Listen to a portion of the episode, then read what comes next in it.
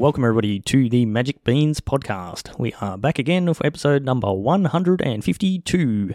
I'm your host tonight, and my name is Shorty, and I have just one bean on the line with me tonight in the form of Cracker. How's it going, mate?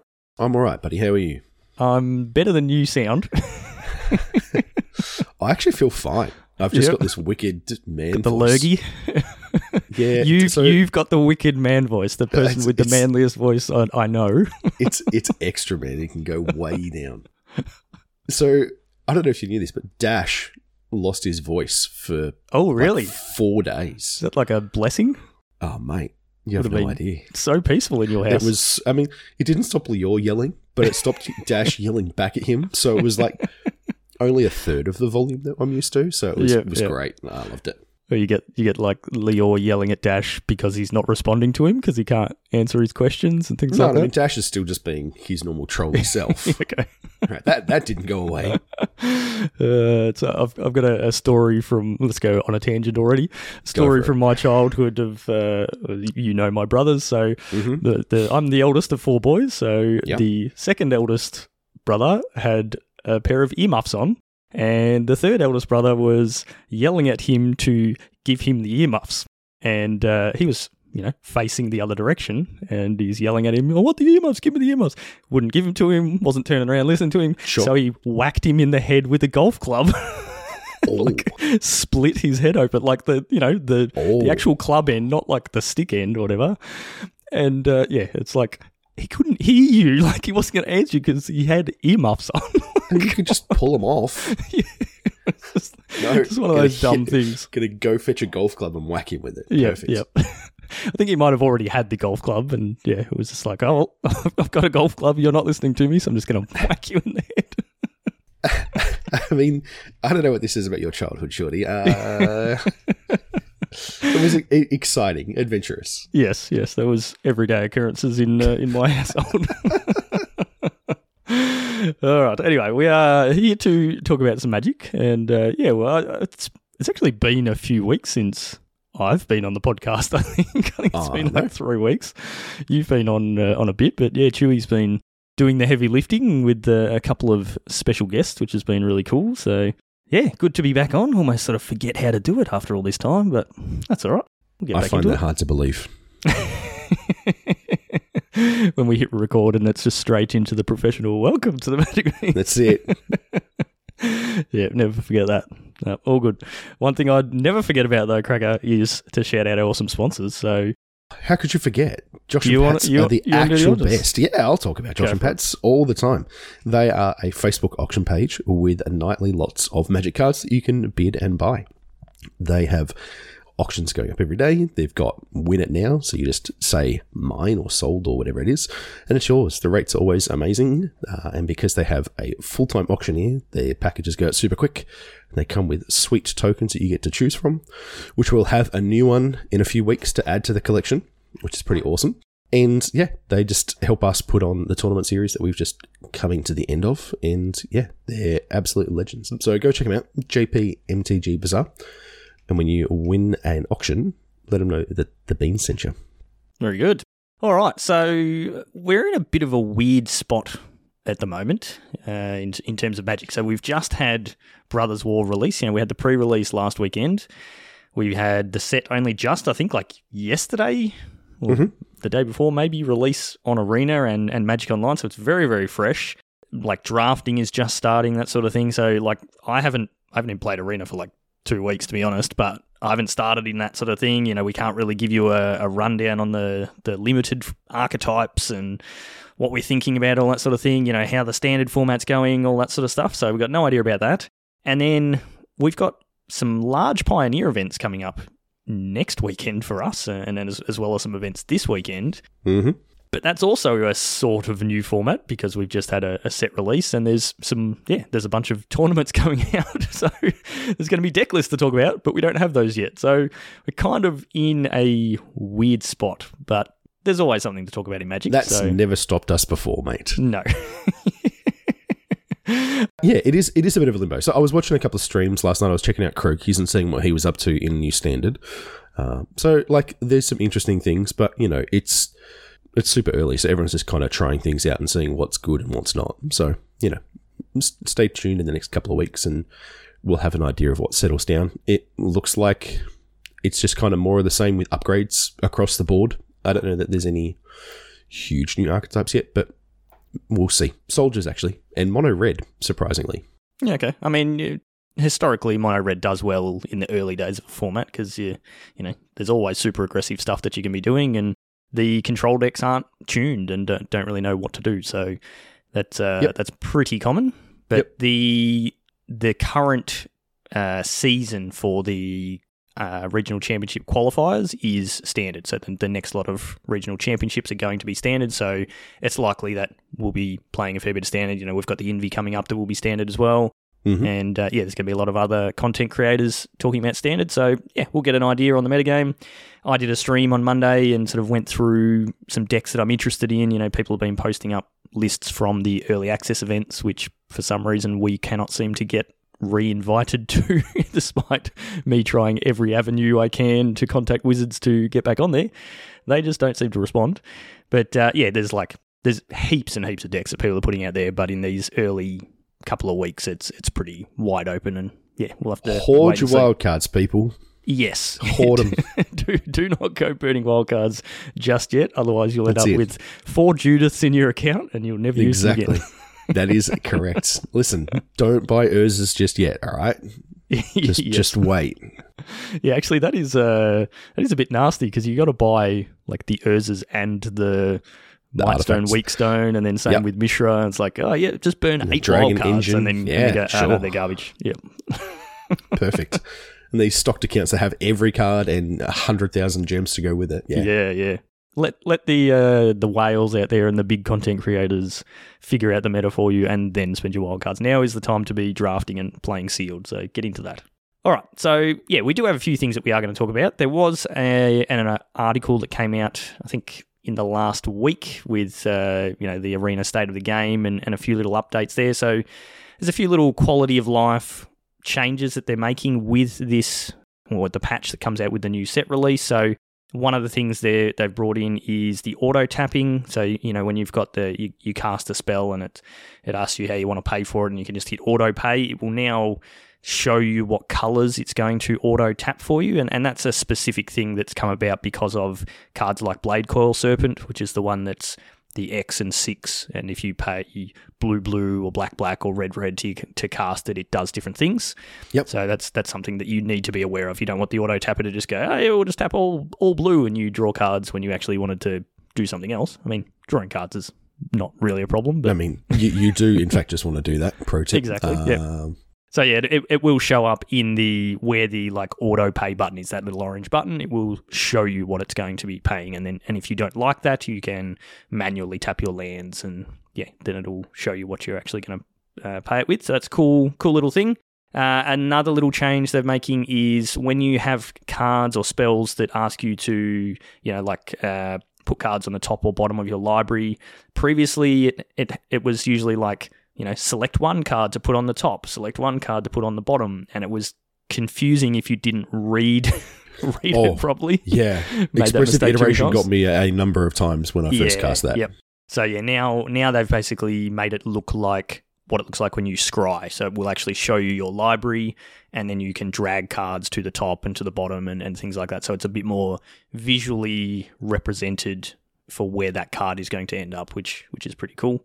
Yeah, they're just a couple of little changes, so hopefully they make a bit of a difference. But we've got a couple of other things with Arena that they've brought in, and the first thing is golden packs. What are golden packs, Cracker? Surprisingly good. Yes. So golden packs are a new type of pack that you're going to get when you purchase standard packs out of the store. So either with the pre-release bundles or even just with gold. As you go through it, you can just pay, and then you stack it up. So when you get 10 of a particular, like, Brothers War packs that you've purchased, you will get a golden pack.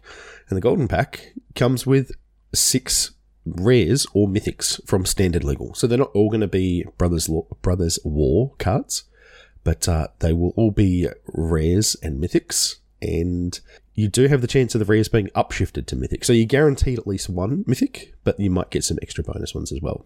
Okay, I didn't actually realize that you had to buy specifically Brothers War, so I'm assuming this will reset when a new set comes out. I thought it was just any packs that you buy from the store, but actually looking at it, it looks so like, like it says purchase four more Brothers War packs to earn a golden pack. Like, okay. I don't know whether it goes back, whether you could buy like Dominaria United and get 10 packs of those and then, you know, get to the golden packs, but I think it's from Brothers War forwards is my understanding. Yeah. In fact, yes, that's what it says. We're only applying this change to Brothers War packs this time. Okay. But yeah, this is really good. You know, they've finally admitted to the fact that the economy is not very good, and card acquisition, if you don't play limited, is kind of awful. Yes. And so, I think I've heard a couple of people talking about this. It kind of brings it in line with if you just drafted a bunch, and depending on how well you do, you know, you obviously get the rares and things from drafting. You know, you guaranteed 3 rares out of your draft if you rare draft. But yeah, I think this is really good, and it doesn't seem like they've punished us anywhere else, which we've seen before. Yeah. Usually, when they give us something good, they take something else away. So, yeah, this is definitely adding, and exactly like you said, it does seem to be evening out between constructed and limited, because we've spoken about it before. Like, you're literally, or previously, you were better off just entering a draft for the 5,000 gold, you know, when it's on quick draft or whatever. And even if you just enter and concede, you're still better off than just straight buying packs from the store, because you're getting to actually select the cards that you want. You're going to get more rares. You're opening full-size packs rather than small packs. And then, you know, you're getting minimal prizes even if you get 0 wins. So you are much better off doing that. And now this, definitely does even it up. So if you're not interested in limited at all, then, you can just go, oh, I'm just going to dump 20,000 gold and buy 20 packs, and that gets me, you know, 20 packs worth of cards, but also 2 golden packs, because you fill up the meter twice. And that's 12 more either rares or mythics, which is pretty cool. So good change, and well done, Wizards. Good job, Wizards. Yeah, absolutely. So yeah, that counts whether you buy the packs with gold or gems. Doesn't really matter, as long as you're buying individually or bundles. Yep, exactly. Speaking of buying things through the store, wildcard bundles. Now, they're back. They are back. They trialed them for a while. Previously, the wildcard bundle was $50, 50 US, which at the moment is basically 100 Australian. Perfect. 50 US for 12 rares and 4 mythics. So Wizards has heard the feedback and gone, oh, we better make it cheaper for everyone. So now you can buy 4 rares for $10 US. Or four mythics for $20 US. How does that sound to you, Cracker? I mean, I like not being locked into spending $50. Yes. We did do some quick maths before, Shorty, and you were explaining to me that is, in fact, the same. Yes. I think there might be a few cents difference, because I think they're like $9.99 and the other one was $49.99. So you're probably saving like 4 cents or something. Yes, but let's go. Yes. But if you buy 4 mythics for $20 and then buy 3 of the rare packs for $30, that costs you $50, and you end up with 12 rares and 4 mythics, which is the same as the previous bundle. So they haven't actually changed the price. They've just split it up so that if you want to, you can buy the ones you need. And yeah, it is, you know, from a consumer's point of view, yeah, it is a good thing. I would much prefer if it was, you know, 6 rares for $10. That seems a bit more reasonable to me. 4 rares for $4? Yeah, yes. 4 rares for 50 cents. Sounds good. Yeah. Lock it in. But yeah, you're certainly much more likely to actually buy, you know, it's like, you know, I've got this tournament on the weekend. I just need a few more rare wild cards to finish off this deck. Oh, it's only $10. Yep, sweet. I'll buy that. Done. And I reckon they're going to make way more money off of that than the $50 packs, where it's like, 100%. Oh, man, I do not want to commit to, like 80 or 90 Australian dollars to get some wild cards when I only need 2 wild cards or whatever. Yeah. I was 0% to ever buy one of those $50 packs. Yep. I am more than 0% to buy one of these $10 ones when I just need to finish a deck, because like I have done that before, and you're like, oh, I just need some rare wild cards. I'm like, okay, I've got some gold, I'm just gonna go buy packs from that set and hope I spike the rare, or my counter ticks around enough to get the rare wild card, or you get a rare wild card in the pack, and like that's the ultimate, right? Like, but that's not a good experience. You feel like you're just rolling dice on that one. Yeah. So this is really good because you can just be like, yeah, you know what? $12, $15, whatever it ends up being. Sure, I'll do it. Yep. So yeah, good thing. Would prefer it's a little bit cheaper, but it is a reasonable price and gives you the option. So again, well done, Wizards. Last couple of things on Arena. So yeah, they've told us, which we already knew about, Explorer Anthology number 2 is coming in December, which I'm quite looking forward to. So it'll be the usual thing where you can buy a bundle with 4 copies of each card from the store, or you can, craft the cards like normal. And then we've got Shadows of Innistrad Remastered coming next year, which. Thing in the Ice. Oh, I can't wait. It's going to be so good. Not that Thing in the Ice is played in Phoenix, as we'll talk about a little bit later. And then, just a reminder for all the limited people out there, there is another Arena Open on next weekend. So the weekend of the 26th, and this is a limited one again. So Brothers War sealed on day 1 and then draft on day 2. And I did hear something about, I couldn't find it in the article, but something about if you 3-0 the first draft, because there's 2 drafts on day 2, you get an extra loss or to give or something like that. It's I can't remember exactly the details. So if you're interested, go and look it up, and you'll find out the information for that. Yeah, I'm just reading it here. So it's saying if you've got a record of 3-1 and 4-0, you earn a spot in day 2.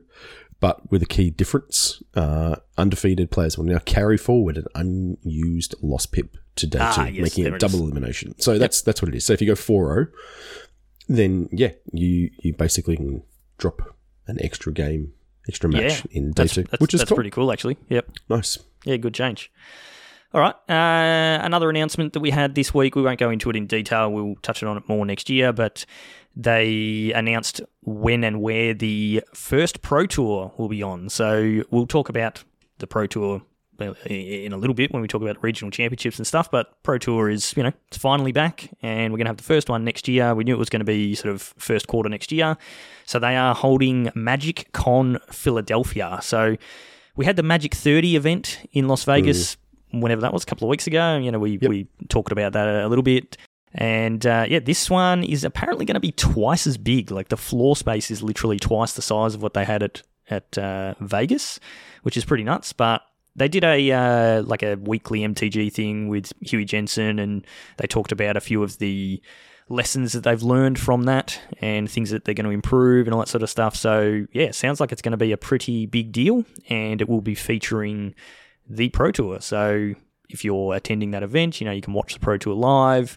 They haven't 100% confirmed it, but they have said previously that they will be covering the Pro Tours. So hopefully we'll get paper coverage again from Wizards, which would be pretty sweet. And I'm assuming if you're there at the event, you can actually watch the feature matches on a screen or something like that. So should be pretty cool. But they'll do all the usual cosplay event and. They'll do command zones and side events, and they'll make it into a real con. I mean, hence the Magic Con thing, which is really cool. I think that's the correct way to do these things moving forwards, because it's so much smaller. Well, sort of. So different to the old PTs and GP system. So, I'm interested to see how that one plays out for sure. Yeah, from Wizards' point of view, they're going to be running, I don't know, maybe 4 of these a year. And that's the only events, and I guess Worlds, but Worlds would probably be at one of these things. That's the only actual events that they run, whereas all the rest of the events are all run by, for us, Good Games and whoever else, like DreamHack and all that sort of stuff. So it means they can put more money and effort into having these huge events, whereas previously they were hosting GPs, 20, 30 GPs a year, plus Pro Tours and all that sort of thing, all separate. And it would have been a lot of work and probably just a lot massive, of because there was money. Basically in some cases there was 2 or 3 GPs per weekend. They were every weekend pretty much, and sometimes they would double up. Yeah, in the States. Yep. Yeah, we'd get one a year. But oh, yeah. Yep. All right. Well, speaking of GPs, we've got effectively the equivalent of the GPs, sort of, almost, coming up. Not quite. No, not quite to the same level. It's the RCs. Yes, it doesn't roll off the tongue, does it? No. Depending on how you say it, it sounds like something else. Depends on how sick you are at the time. Yes. But this is effectively probably the biggest events that we're going to have in Australia these days. I don't see them bringing any pro tours and magic cons back to Australia. It would just be a huge expense for them. I imagine they will pretty much all be in the States. So yeah, this is what we get, and it is regional championships, which is Sydney. We've spoken about this previously. We've been talking about it for the last few months that most of the beans are going up there next weekend, and it's going to be awesome. But this is the first in that pyramid scheme thing that we spoke about a while ago of, nearing towards the top. We've had the regional championship qualifiers, so the events that all your local stores run, and the people that have won those have qualified for the regional championships. And so this is, for us, this is the Australian and New Zealand regional championships, and players will be coming over from New Zealand, players will be coming from all around Australia, heading to Sydney next weekend. And you do well in that, you earn a bunch of cash. There's $5,000 US for first place, which is pretty nuts. That's a pretty solid prize. It is. And then top 12 qualify for the Pro Tour, which will be the Pro Tour in Philadelphia next year. And I believe it comes with flights. I seem to remember something about that when we were first looking at the Pro Tour stuff. But that's interesting, because that's a lot.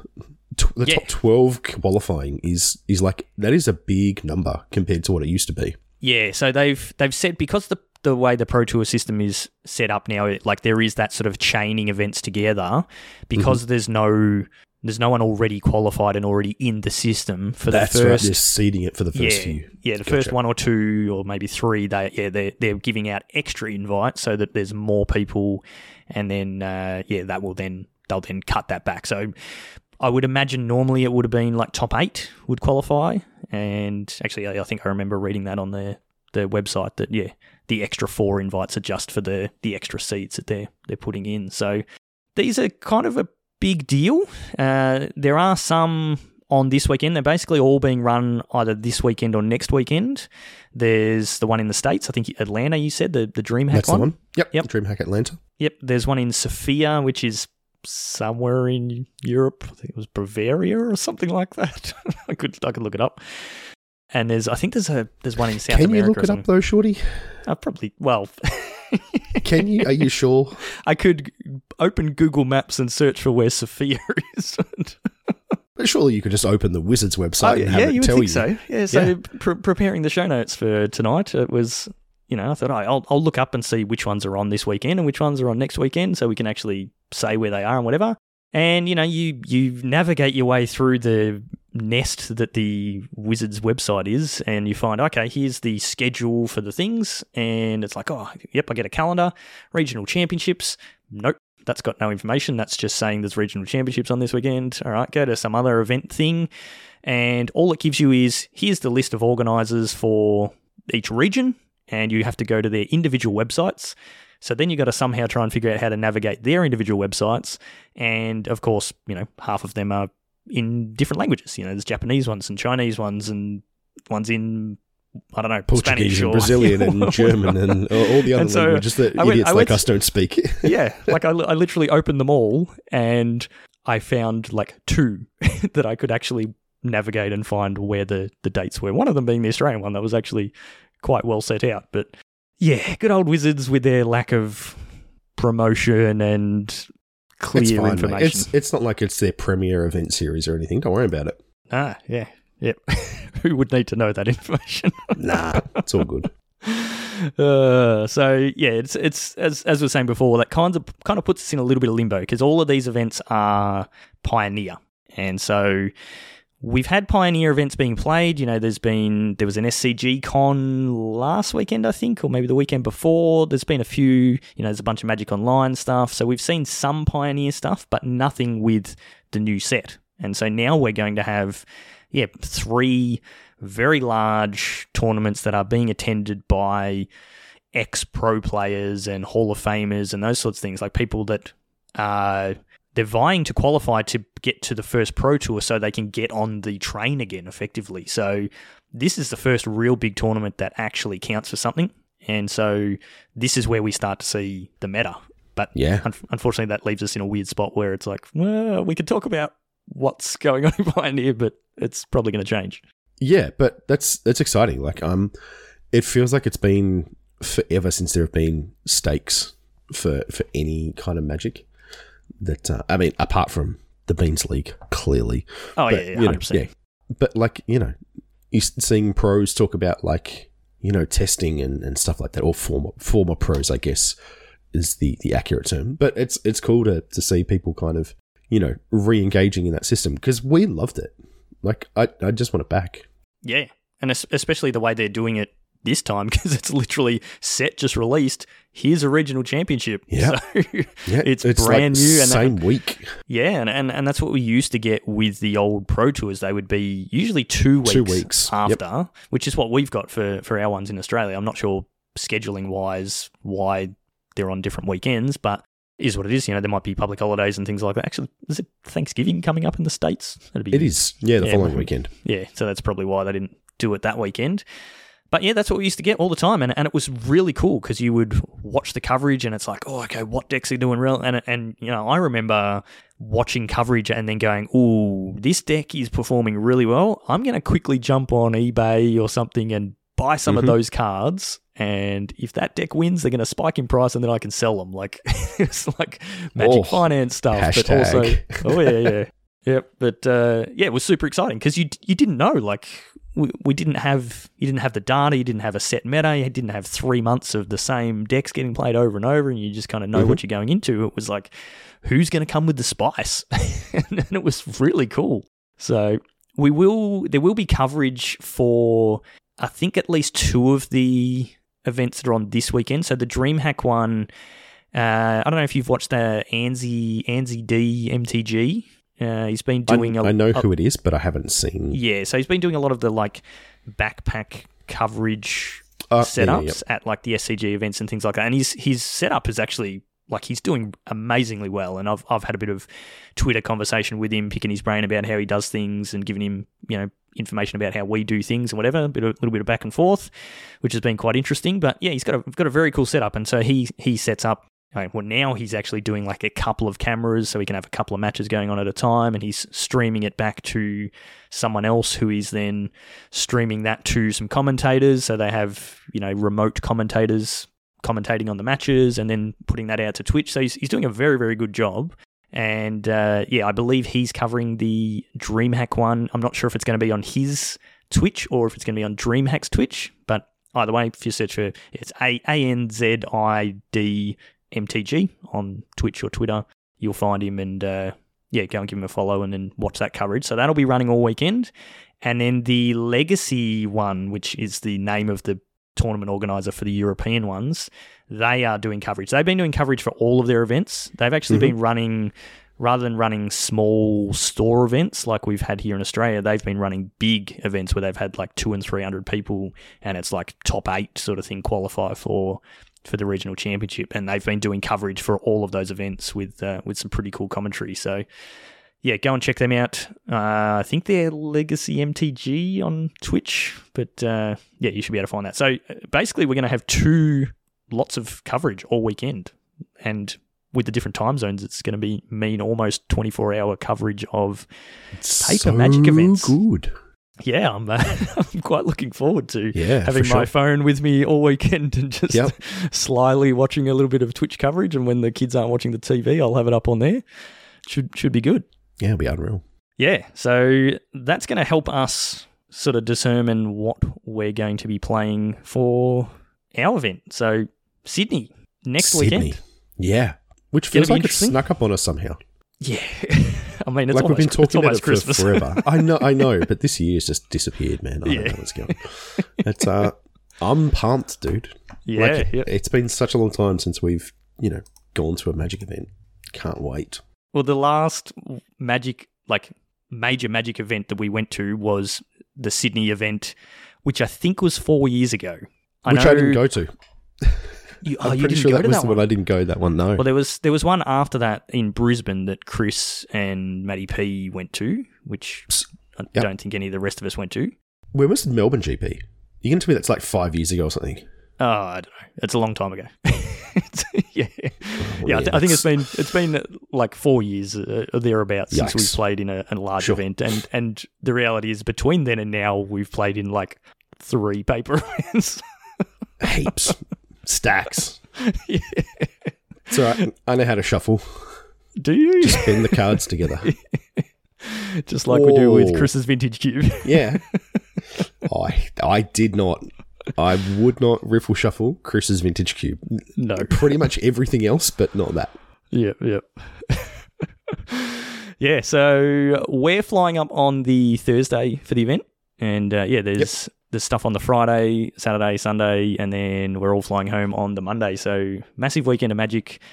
It is always just stacks of fun. And this time it's going to be even better. We've got a house. A house is a... It's probably it's doing it. It's a correct description of what it is, but it's stricter sense. It's nice. Yes, it looks amazing. So and quite a few from the Beans community are going up as well. So yeah, it's gonna be pretty cool to catch up with a bunch of awesome people, and there will be bulk cube. And I was gonna say, speaking of vintage cube, I think that's gonna come up. Yeah. So I don't know how Chris is gonna fit in the weight limit of the flight. I don't know, man. It's Chris. He'll probably buy a seat for the cube. Just have it strapped in and put the buckle around. That's it. Get it a meal and a drink. And No, not a drink. Are you crazy? It should be very cool. I'm bringing my camera, and Chris is bringing his laptop, and we're bringing some basic streaming equipment. So the plan is to hopefully stream some cube games, and maybe some Commander if we can. I don't know how we'll go setting up the camera to be able to stream Commander, but definitely some 1v1 games we'll be able to stream. So yeah, keep an eye out for those in the evenings over the weekend, and should be pretty cool. It may or may not happen. We'll do our best. And if you're going to be there, man, you better come up and talk to us. Yes. Like, you 100% have to. Yep. It is just required. Okay? Because we've met almost none of you, and we want to meet all of you. So 100%. Please come. We'll be wearing Beans t-shirts and all that sort of stuff and just generally milling around. Or ping us in Discord and say, where are you? And we'll give you table numbers and stuff. We'll let people know where we're at so you can come hang out. Absolutely. All right. So, the plan for the weekend... Yeah, Friday is last chance qualifier, so none of the Beans are actually qualified for the main event. And probably none of us will actually play in the main event, but that's fine. But there are, I know, like Rolling Royce is qualified. I know Penchair is qualified. I think Map is also qualified. So there's a few people from our community who are qualified, which will be cool to see how they go. But Pioneer on the Friday, last chance qualifiers. I'm intending on playing in a bunch of those. Is that your plan as well, Cracker? No. No? No. Just going to hang out. I don't know how to play standard, mate. What's wrong with you? It's Pioneer. I mean, the last chance qualifiers? Yeah. I thought that was standard. Oh. No. Oh, maybe. We'll see what happens. We'll take it as it comes. Yep. So, there's a bunch of different things on the Friday. There's a big Highlander event. And, my intention is to play last chance qualifiers. I would like to qualify for the main event. That would be cool. I don't think I'm going to do very well in it, but... would be nice too. So, I need a Pioneer deck for that at a minimum. Saturday, there is the main event. So, if we qualify for that, that's what we'll be playing. If not, there's a big modern event. I'm intending on playing on that. Are you playing modern, Cracker? I think so. Yep. There's a couple of other different things. I think there's like a mystery booster draft and a few other different things. And then the Sunday is the top 8 from the main event. So if one of us makes it through to that, awesome. That's what we're playing. But if not, there's a standard 5K, which is something that we just don't get here in Australia. Like, you hear about it all the time, or you used to with Star City Games. There was always, 5Ks and 10Ks and whatever. Yeah, face-to-face used to do them in Canada as well. Yeah, yep. So... that's going to be standard, and that's also actually, if you do, I think top 4 from that qualify for the next regional champions. So, okay, that's cool. Yeah, early start to the season. But the main event is Pioneer, and whether you play it on the weekend or not, Cracker, I will definitely be playing it. So we thought we'd have a quick look at what's currently big in Pioneer, and then have a bit of a talk about what we may be playing. I sort of went through my lists on my stream on Monday and what I was planning on playing, but you can go back and watch that VOD if you want, but we'll go through it again. But give us a bit of a rundown on, you know, sort of the main, you know, the top 4 or 5 decks that we're seeing in Pioneer at the moment. Yeah, so mono green is still super dominant, super consistent. It's ramping, it's doing shenanigans with Khans and taking extra turns, and I don't know, man. It's doing all sorts of things. Some combos out of the sideboard. That's all I know. Exactly. But in addition to that, it's just playing like beatdowns with Old Growth Trolls and Cavalier of Thorns as well. Yeah. So it has a really split game plan, but does both sides really well somehow. And just like a big Storm the Festival deck, it kind of goes off with... It feels like people have calmed down a little bit with the Oath of Nissa package, where people are playing like Nicol Bolas, Dragon God, and stuff like that. Yeah, or Teferi.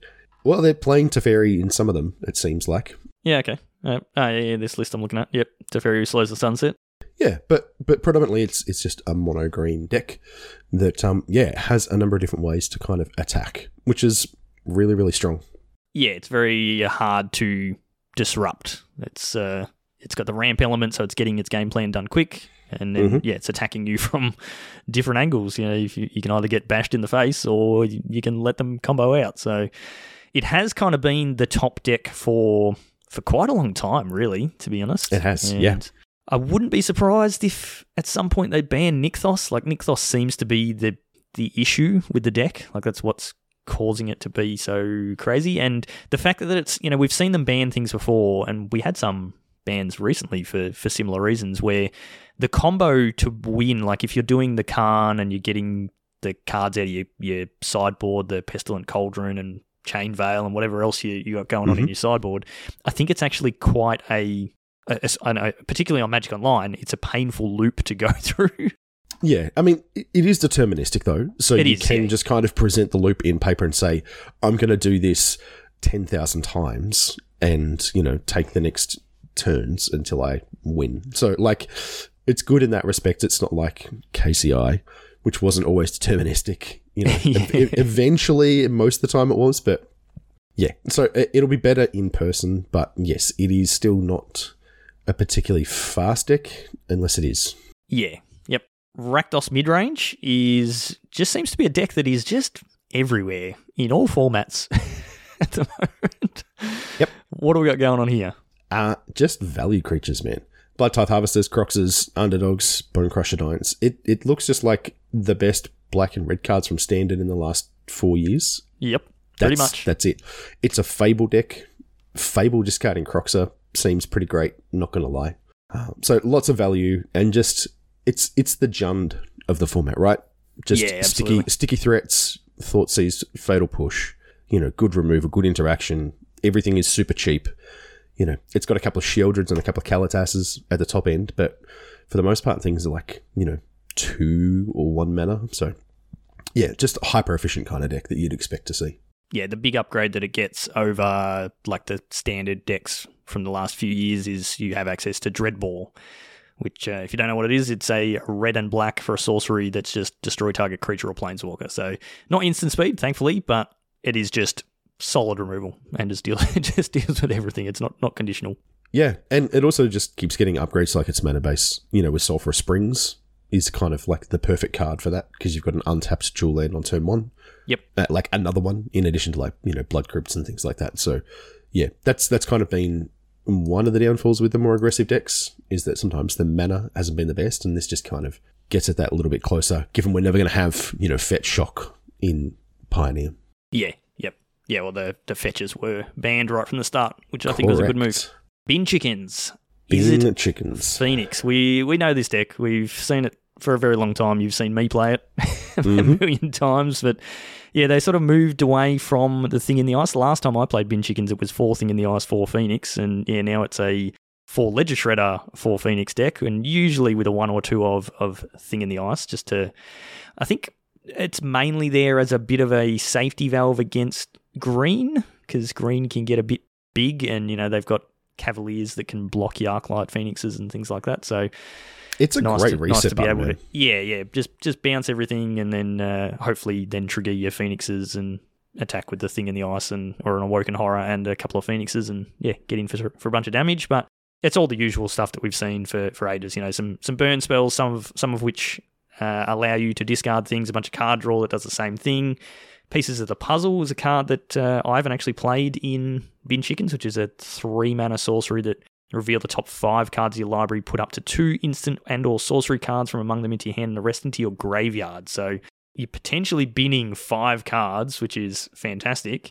And yeah, hopefully a couple of those are bin chickens, but yeah, you're getting exactly what you want, which is instants and sorceries. And that's all just going to fuel the next 2 cards on the list, which is Treasure Cruise. We get to play Treasure Cruise. Oh my goodness.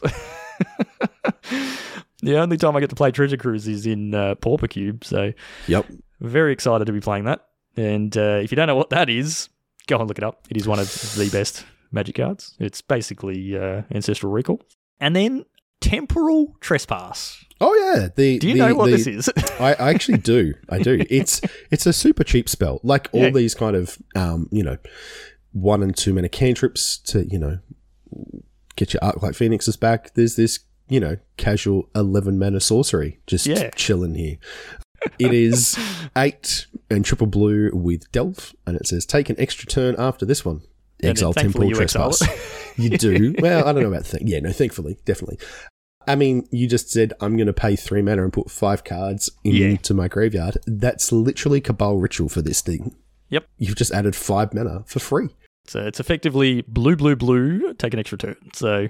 Yep. Yeah, not that hard. I do like the curve. Like when you look at this deck, it's like, a bunch of 1s, a bunch of 2s, a couple of 3s, an 8, an 11. Yep, perfect.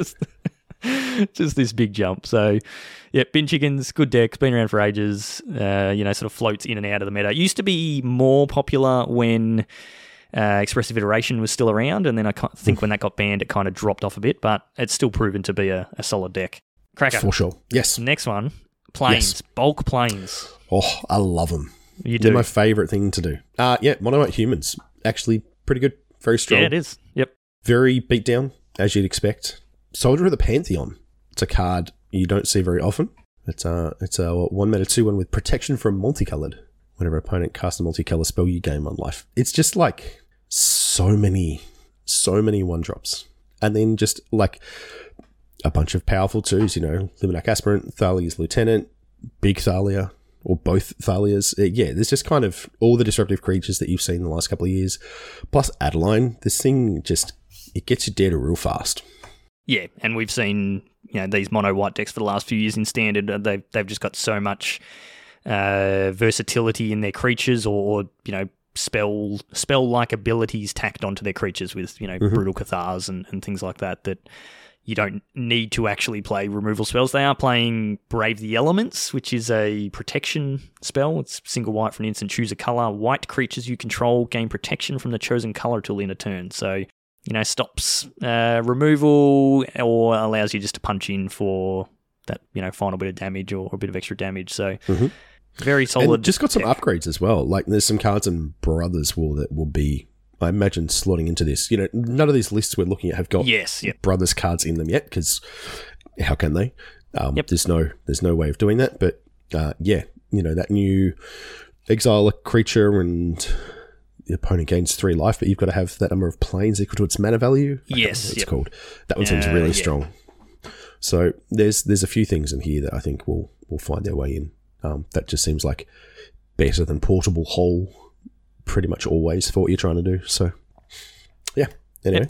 Yep, 100%. The next deck on the list, this deck, there's been a few different iterations of this next deck, and it was for a while people were saying that this was the best list. It kind of started off as Mardu, which is what we had in Explorer. So, we've got the Greasefang decks, but it's evolved into Abzan now, and you were saying this is a deck that you're considering playing? Yeah. So, I've been messing around with a little bit. One of the other things that I played on and off for a little while was the Lotus Field deck, which is one we'll talk about in a second, but it seems really hard. Now, they've changed it a bit, and it seems like you just need a lot more reps. And this one is just more redundant. So, the big change here is that green gets you into Grisly Salvage, which is excellent. Look at the top 5 cards. You may put a creature or land into your hand and the rest in the graveyard. So, you're just binning a lot, which is just fueling the graveyard. And then the other big pickup is Eldritch Evolution, which is from the Shadows block. And it is a sorcery for 1 green. As an additional cost to cast this, you sacrifice a creature. So you've got like Rafine's, and then you go and should find the rest of the text. You can go and find a creature card with converted mana X or less, where X is 2 plus the creature's sacrificed mana value, and then you put it into play. So the thing you're trying to do all the time is just bin a Parhelion 2. And then reanimate it with a Greasefang. So one of the best starts you can have is to go like turn 1 Stitcher Supplier, turn 2 Rafine's Informant, which gives you, 4 looks at putting a Parhelion into your graveyard, or you can, Grisly Salvage or like Seder Wayfinder, dumps a bunch of stuff in, and then you can Eldritch Evolution any of your creatures into Greasefang. So it's just extra copies, and then Greasefang enters the battlefield. Triggers, you get a Parhelion, you crew it with Greasefang, and you attack for 14 or whatever it is. Yes, stupid amounts. Yeah, Seder Wayfinder is actually a massive improvement for this deck. And the other thing is by going into green, you now have access to a Seeker's Chariot as well. So most lists are running like 4 Seeker's Chariots, 4 Parhelions, and then a couple of Sky Sovereigns as well. Just so you've got 10 targets to get into your graveyard. Yeah, you need a critical mass. Yeah, so you've got, Stitcher Supplier dumps 3, and then if you manage to sack it, there's another 3.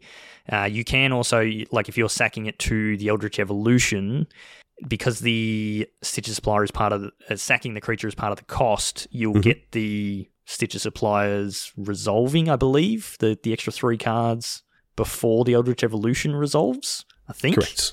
Yep, that sounds right. Because you sacrifice the creature while the spell is on the stack. Yeah. Yep. So, even if the spell gets countered, the sacrifice for the Stitcher Supply happens. Yep.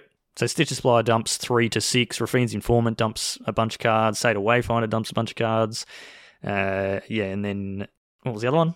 The spell? Grizzly Salvage. Salvage. That's a bunch of cards. So, it's very... By turn 2, you should have 8 or thereabouts, cards in your graveyard. And if you've got 10 hits... Even if you're just hitting in a Seeker's Chariot, that's perfectly fine on turn 3 that you can crew straight away and copy another token. And it's... you end up with 3 cats and you're attacking for 4. And the other thing that is really good in this now is Can't Stay Away, which has been around for a little bit, but it's the black-white and you return a creature card with mana value 3 or less from your graveyard to the battlefield. But it's also got Flashback. So you're perfectly happy to just flip that over, pay 5, bring back a Greasefang, reanimate, kind of go off. So, I think this is interesting. Yep. I really like the way that this plays out. Yeah.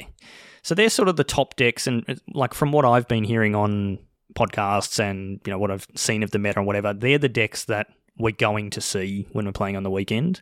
They've been around for a long time. They're going to all get some slight improvements from the latest set. So, there's going to be quite a few of those.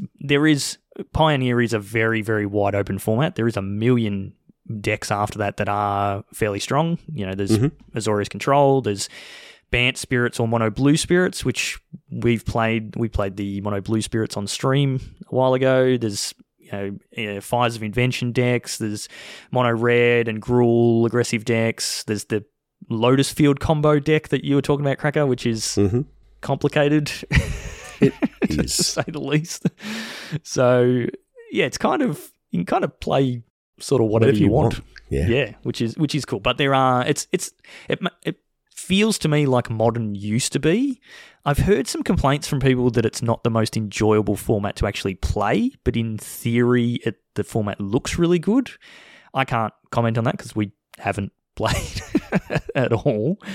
But yeah, it reminds me of what Modern was like before we started getting all the Modern Horizons sets that just completely changed everything, where it's like, here's 5 to 10 decks that are the top decks, and then here's 50 decks that you can play that are all viable and could all win a tournament on any given weekend. That's the impression I get of Pioneer.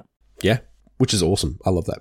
Yeah, I'm really looking forward to playing it. Like I said, we haven't, played it basically at all. I think the last time I actually played Pioneer was our bushfire event, whenever that was. In the second or third week of the format existing. Yes. Yeah, perfect. So yeah, but I'm hoping to play a fair bit of it on the Friday in the last chance qualifiers and maybe make it into the main event. So we thought we'd have a quick look at the lists that we're looking at playing. Like I said, I did a stream on Monday and ran through my process of how I choose decks and how I find lists and sort of curate the lists and that sort of thing. So I've decided to yes. Actually, I think the common theme between all these is Storm-Carved Coast. Okay. Which is the one that's currently legal in standard. I think that's in all of these decks. But yeah, I decided I'm going to play Is It this weekend in every format. I love it. So it's certainly limited how many cards I have to pull out of my collection, which is quite nice. But I've got three lists. I had two lists that I was looking at for Pioneer, and then on my drive home today, I went, "Ooh, I forgot about this list. Why aren't I looking at playing that?" So the first one is Is It Spells list from a guy named TSP Yendrick, who's a Magic Online player and a streamer and does articles. I can't remember what the website is, but yeah, it's a take on Is It that is a bit more controlling. It's playing Ledger Shredders, playing Treasure Cruise, all that sort of stuff. But it's playing Founding the Third Path, which is an enchantment that lets you like flashback cards. It mills you and then lets you flashback cards from your graveyard. And listening to him talk about it and sort of, I had a bit of Twitter discourse backwards and forwards. It sounds like most of the time you win by milling yourself and winning with Jace, Wielder of Mysteries, which is the one where if you draw a card while you've got no cards in your library, you win the game. So it just sounds like playing blue and red stuff and just drawing a million cards and winning that way, Cracker. Does that sound fun to you? It sounds amazing. Exactly. How have I not known about this? Yeah. So I'm keen to play that, but I literally have zero experience with playing that list. Yeah, it's fine. Yeah. I mean, that's what the $25 last chance qualifier go in and get knocked out first round and then queue up again. So that's the first one I'm looking at. My fallback for Pioneer is Bin Chickens. Mm-hmm. Yeah, I know how to pilot that deck. I've played it in Modern. I've played it in Standard. I've played it in Explorer. I've played it in Historic. Just everywhere, all of the places. I don't think I've played it in Pioneer, but it's basically the same. So that's my my fallback for Pioneer. And then the list that I remembered on the way home was Indomitable Creativity. Remember I went through a stage of playing a whole heap of that on Explorer? I do. Yeah, yep. So there's actually a creativity list in Pioneer, and it's not that different to the Explorer version. You know, you're playing Fables and Big Scores and all that sort of stuff. You get a few little upgrades in some of your burn spells and whatever. But the big upgrade is you're not playing Torrential Gearhulks anymore. You are Indomitable Creativitying. Well, I've never figured out how to say that. For two, usually, to go and get Worldspine Worm and Xenagos, God of Revel. So Xenagos is a 5-mana legendary enchantment creature god. It's a 6/5. It's indestructible. The first line of text is completely irrelevant. If your devotion to red or green is less than 7, it isn't a creature. That's actually a benefit, so people can't easily kill it. But the next thing is, at the beginning of combat on your turn, another target creature you control gains haste and gets +X until end of turn, where X is that creature's power. Worldspine Worm is an 11-mana 15/15 with trample, and when it dies, you put 3 5/5 worms with trample onto the battlefield. And then the other part of the card that's actually super relevant in this deck is whenever it's put into a graveyard from anywhere, shuffle it into its library, because creativity, you want the cards in your library for this version. You're not flashing things out of your graveyard with the Torrential Gearhulk.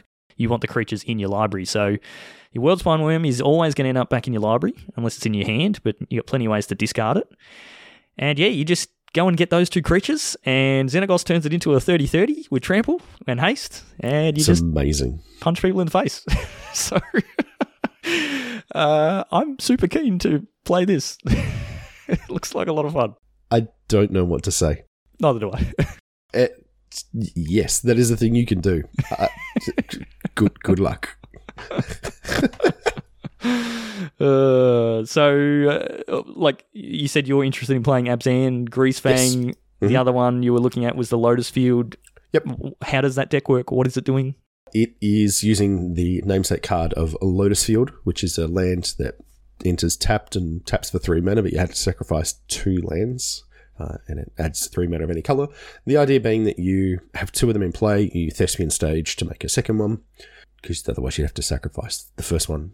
But you basically just chain off a lot of untap effects, with the end state being Emergent Ultimatum, casting that to go find, like, Behold the Beyond and Omniscience, because, you know, we're all about casting cheap spells here, Shorty. Yes. And then some other nonsense, with the ultimate, the win condition being a one-of Approach of the Second Sun in your sideboard that you can go and fetch in a couple of different ways. The new lists have got 2 copies of Zakama. Yes, that's your alternate win con. That's the alternate one. Apparently that comes in for the aggressive decks. Yeah, so the other big change to this one, to the list I was playing, that I've messed around with before, is just playing a copy of Lior to just rebuy all your stuff. And it also means that you're not weak to, like, the mono blue spirits and that kind of thing. So, you know, Mystical Dispute is quite the card against Emergent Ultimatum. So, yeah, it gives you a bunch of protection there. So it's probably just better than it has been before, but I was watching some stream of it today, actually, just trying to wrap my head around it, and there's a lot going on. How did you go? There's a lot going on. Yes. It's one of those decks where you need to really know when you can, like, go for it. Uh-huh. And it's kind of like what, like, Chewy's going to be so disappointed. This is going to be the second time I'm going to mention KCI on this podcast. Like, you needed to know, okay, I've got these cards in my hand. I can go for it from here, and I'm like 99% that I'm gonna win, sort of thing. But if you don't know those lines, you're just looking at, like, a bunch of lands and some janky spells and stuff in your hand, and it's like, I guess I just wait till I've got enough mana to cast Emergent Ultimatum or something. And yeah. The other thing is knowing, like, how long you've got. So not do I have the resources? It's like, how many turns do I have left? Which means you need to know, like, what your opponent's theoretical kills are and what their outs are. So it requires a bunch of knowledge of the format, which I do not have. No, you do not, Cracker. Which is fine. Yes. We'll get it built. We'll bring it up there and we'll play it anyway. Yeah. It's not like we do a podcast where we're meant to know this stuff and talk about it. 150 episodes in, Shorty. I thought you'd know that by now. Yes. Yeah, so that, or yeah, Absent Greasing, I think is probably, yep, just asking good questions. Greasing's probably a good choice. Yep, cool. So yeah, I'm intending on having a deck for, or multiple decks for Pioneer, because I'm probably going to end up playing that the most. Then a Modern deck for the Saturday, and then a Standard deck for the Sunday. So Modern for me, I came across a list a while ago, and it's coming up in popularity. It's a prowess deck. So it's Dragon's Rage Channeler, Swift Spear, Soulscar Mage, Sprite Dragons, and then a bunch of free stuff like Lava Darts and Metamorphos and Mutagenic Growths and Mishra's Baubles and all that sort of stuff. So I've played decks like this oodles of times. I quite enjoy them, and yeah, I'm really looking forward to playing this. I think Mengucci, you sent me a Mengucci list for this one. So yeah, quite looking forward to giving that deck a crack. Have you got an idea of what you'd play in Modern? Oh, yeah. Murktide. Oh, yeah. Okay. Yeah. That deck kind of is just the bigger version of this one. Yep. But, you know, playing Archmage's Charms and then going up to, giant Murktide Regents to try and get them dead. Yep. You've played that. We went and played a... I have, yeah. Was that... No, it was Modern. Yeah, Modern that we went and played. You played Murktide, didn't you? I played Bruce's Death Shadow, I think. Yeah. Yep. Cool. So you've at least got some experience with the deck. It's really powerful. And plus, you can just, like yours, cheese people out with a Blood Moon in the sideboard games. Yeah, exactly. Yep. Land a Blood Moon and just bash people's faces in while they're trying to recover from their mana is always a lot of fun. And then, yeah, I'm going to have a standard deck together. I've been the standard deck I've been playing. Like, obviously, I've been playing a ton of mono red previously, but. Mm-hmm. I'm sticking to my Izzet plan for the weekend. So I've been playing an Izzet control list in Standard for a little while, which is you know, burn spells, counter spells, Celestis, Bankbuster, that sort of thing, going up to a couple of Leers and a couple of Hullbreaker Horrors. So the list has picked up a couple of things from the new set, like namely Brotherhood's End, which is the 3-mana sweeper. Sweeper, and Obliterating Bolt, which is the exiling, deals 4 damage and then exiles it, creature or planeswalker, which is quite good. So I think I'm gonna. I've got the cards out to play this, and that's what I'm interested in playing. But I'm gonna wait and see what comes out, you know, what shakes out over the next few days from Standard, from Arena and that sort of thing. And if there is, like, we had a bit of a look on stream this week at some, like, Is It artifact lists. It seems like the Is It stuff in Brothers War is supporting the artifact archetype, which there's a lot of stuff that's been seeded from, like, Neon Dynasty and that goes along with that archetype. So do you have a plan in mind if you end up playing Standard?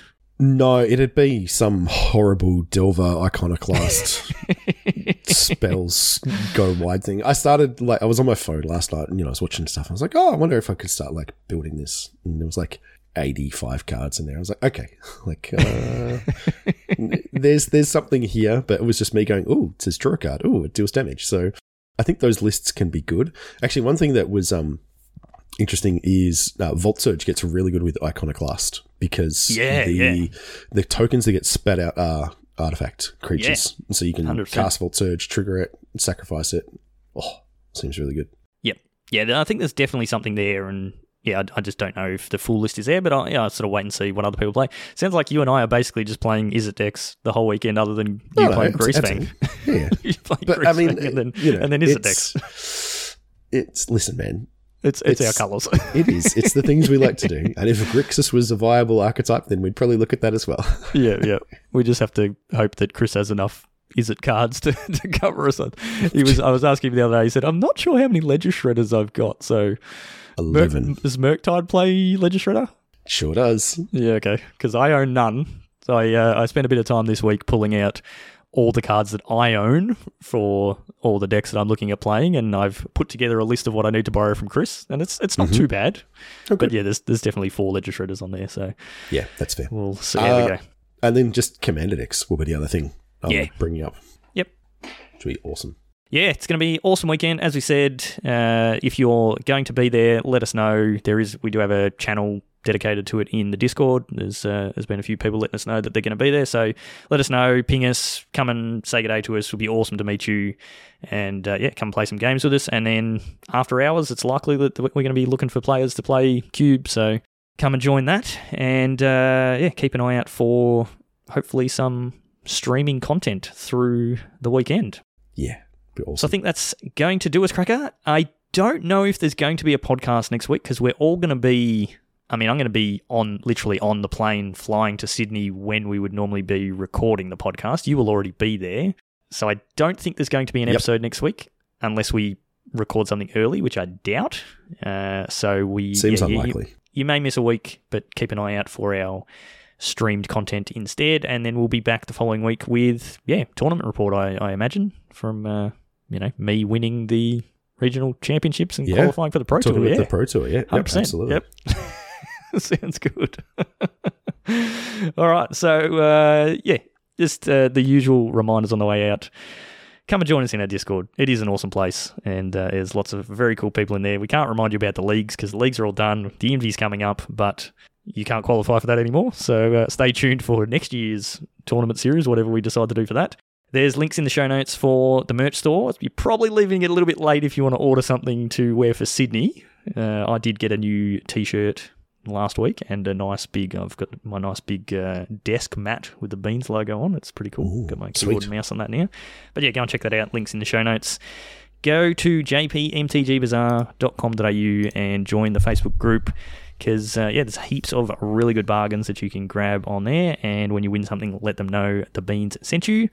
You can find us on YouTube, Facebook, Twitch, and Twitter. All those places we are Magic Beans or Magic Beans Cast. If you want to find me on Twitter, I'm at Peace Inc. And you are, Cracker? At JoelHill_. Very good. So that's it for this week. Thank you, as always, for listening. Stay safe out there, and we will see you all next time.